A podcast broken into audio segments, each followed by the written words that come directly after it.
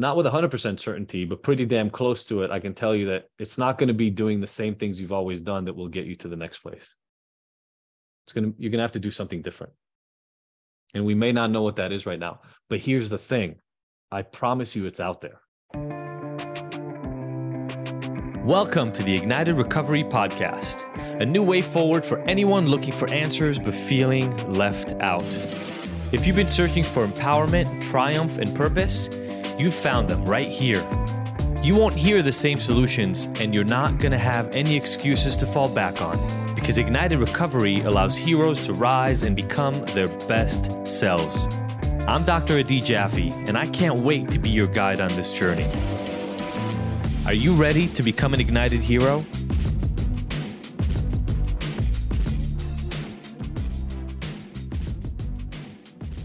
The focus I want to put today is on the following What if we stopped paying attention to anything that was happening outside of us?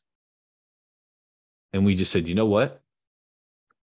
I'm going to put it 100% of myself to change the situation that's happening right now.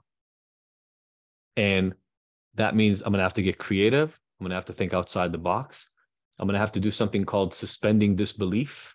As far as I know, Daniel Radcliffe is not really a wizard who can fly on a broom and cast spells with a stick, right? But when you're watching the movie, you suspend disbelief. You say, I understand he's just an actor, but I'm going to put that to the side and get into the movie. Why?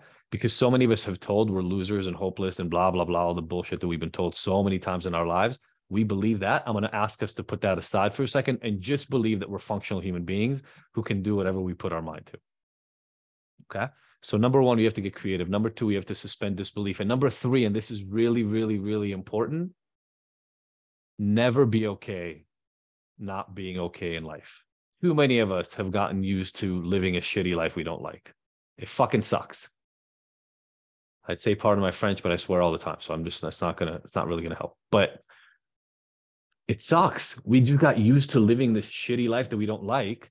And we're so fucking used to it at this point. We just kind of imagine we're gonna be stuck in it forever. I'm begging of you, stop it. Stop being okay with it. Now, I want to be clear. I'm not promising you it's going to change next week or next month. I don't even know if it's going to change in the next six months, but I promise you this if you're okay with it, it's never going to change.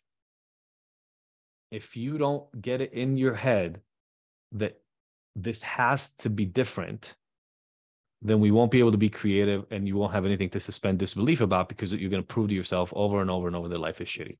And so those are kind of to me the three the three things we're going to have to bring into this. A ton of creativity. Let's say that this circle that i'm holding in my hand right now is all everything that is possible to do in the world right? Any action you can take is in this circle. None of us see the whole circle. We see a tiny little area right here in the corner that is everything we've done or, every, or everything we've seen other people do we see how our parents acted, our friends acted, the people in our neighborhood, the people we've seen in movies, whatever it is we've been exposed to in our life, that's what we're aware of. And our brain doesn't know how to do things it's never seen. We either have to see it or we have to imagine it. So we've got to get creative because not with 100% certainty, but pretty damn close to it, I can tell you that it's not going to be doing the same things you've always done that will get you to the next place. It's going to, you're to have to do something different. And we may not know what that is right now. But here's the thing I promise you, some of you have been with me long enough to, to have this proven in your own life. I promise you it's out there. You may have to look a long ass time for the tool that really feel, feels right for you. But it's almost like finding a song you like, right? Imagine, I don't know, some of you are old enough, like like I am to I've actually been to like a record store where you could actually buy records or CDs back in the day, and you would go through and you would sit there and you would look through, and then you go, "Oh, I think I think I like this one." But you would have to look through or listen to a lot of other stuff before you found the stuff you like. Now everybody's lazy. We've got Spotify. It'll recommend you shit that you like based on other songs you you liked before. But I'll tell you what it'll also do. It'll get you stuck listening to the same stuff all the time, right? Because it's just using your past likes to predict your future likes. So we're going to have to get creative. Number one. The second piece, as I mentioned before, when I said suspending this belief, this is really hard for a lot of us. How many people have had many, many, many experiences in life being told what you can't do, how you're going to lose, how useless you are, or what you're incapable of. It literally changes your concept of who you are. But here's the thing I want to remind you all you are much more the person you were before you started hearing that stuff than you are the person you became after hearing it. Because if you think about it, you had the world open in front of you and then somebody told you who you are and then you started limiting your idea of who you are to those things because they kept telling you it over and over and over. All those other pieces that were possible for you before they're still there but you ignored them because others told you they're not in your wheelhouse. That part of you is waiting just waiting to wake the fuck up. So when i say suspend disbelief i want us to remember remember that there's a part to us that needs to be woken up. The suspending of the disbelief is that it's going to wake up, right? Is that we can actually do something to bring it back out. So you're talking to a guy who I don't share the whole story often in here, but you know, you're talking to a guy who barely made it out of college, literally like I think I had a C plus average when I graduated college.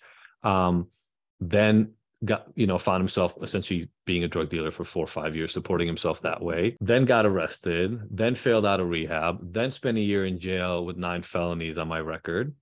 And that was you know 21 years ago now. But when i got out of jail i had no prospect nothing. My family would have been very satisfied if i got a job as a pizza delivery guy and just stayed out of prison.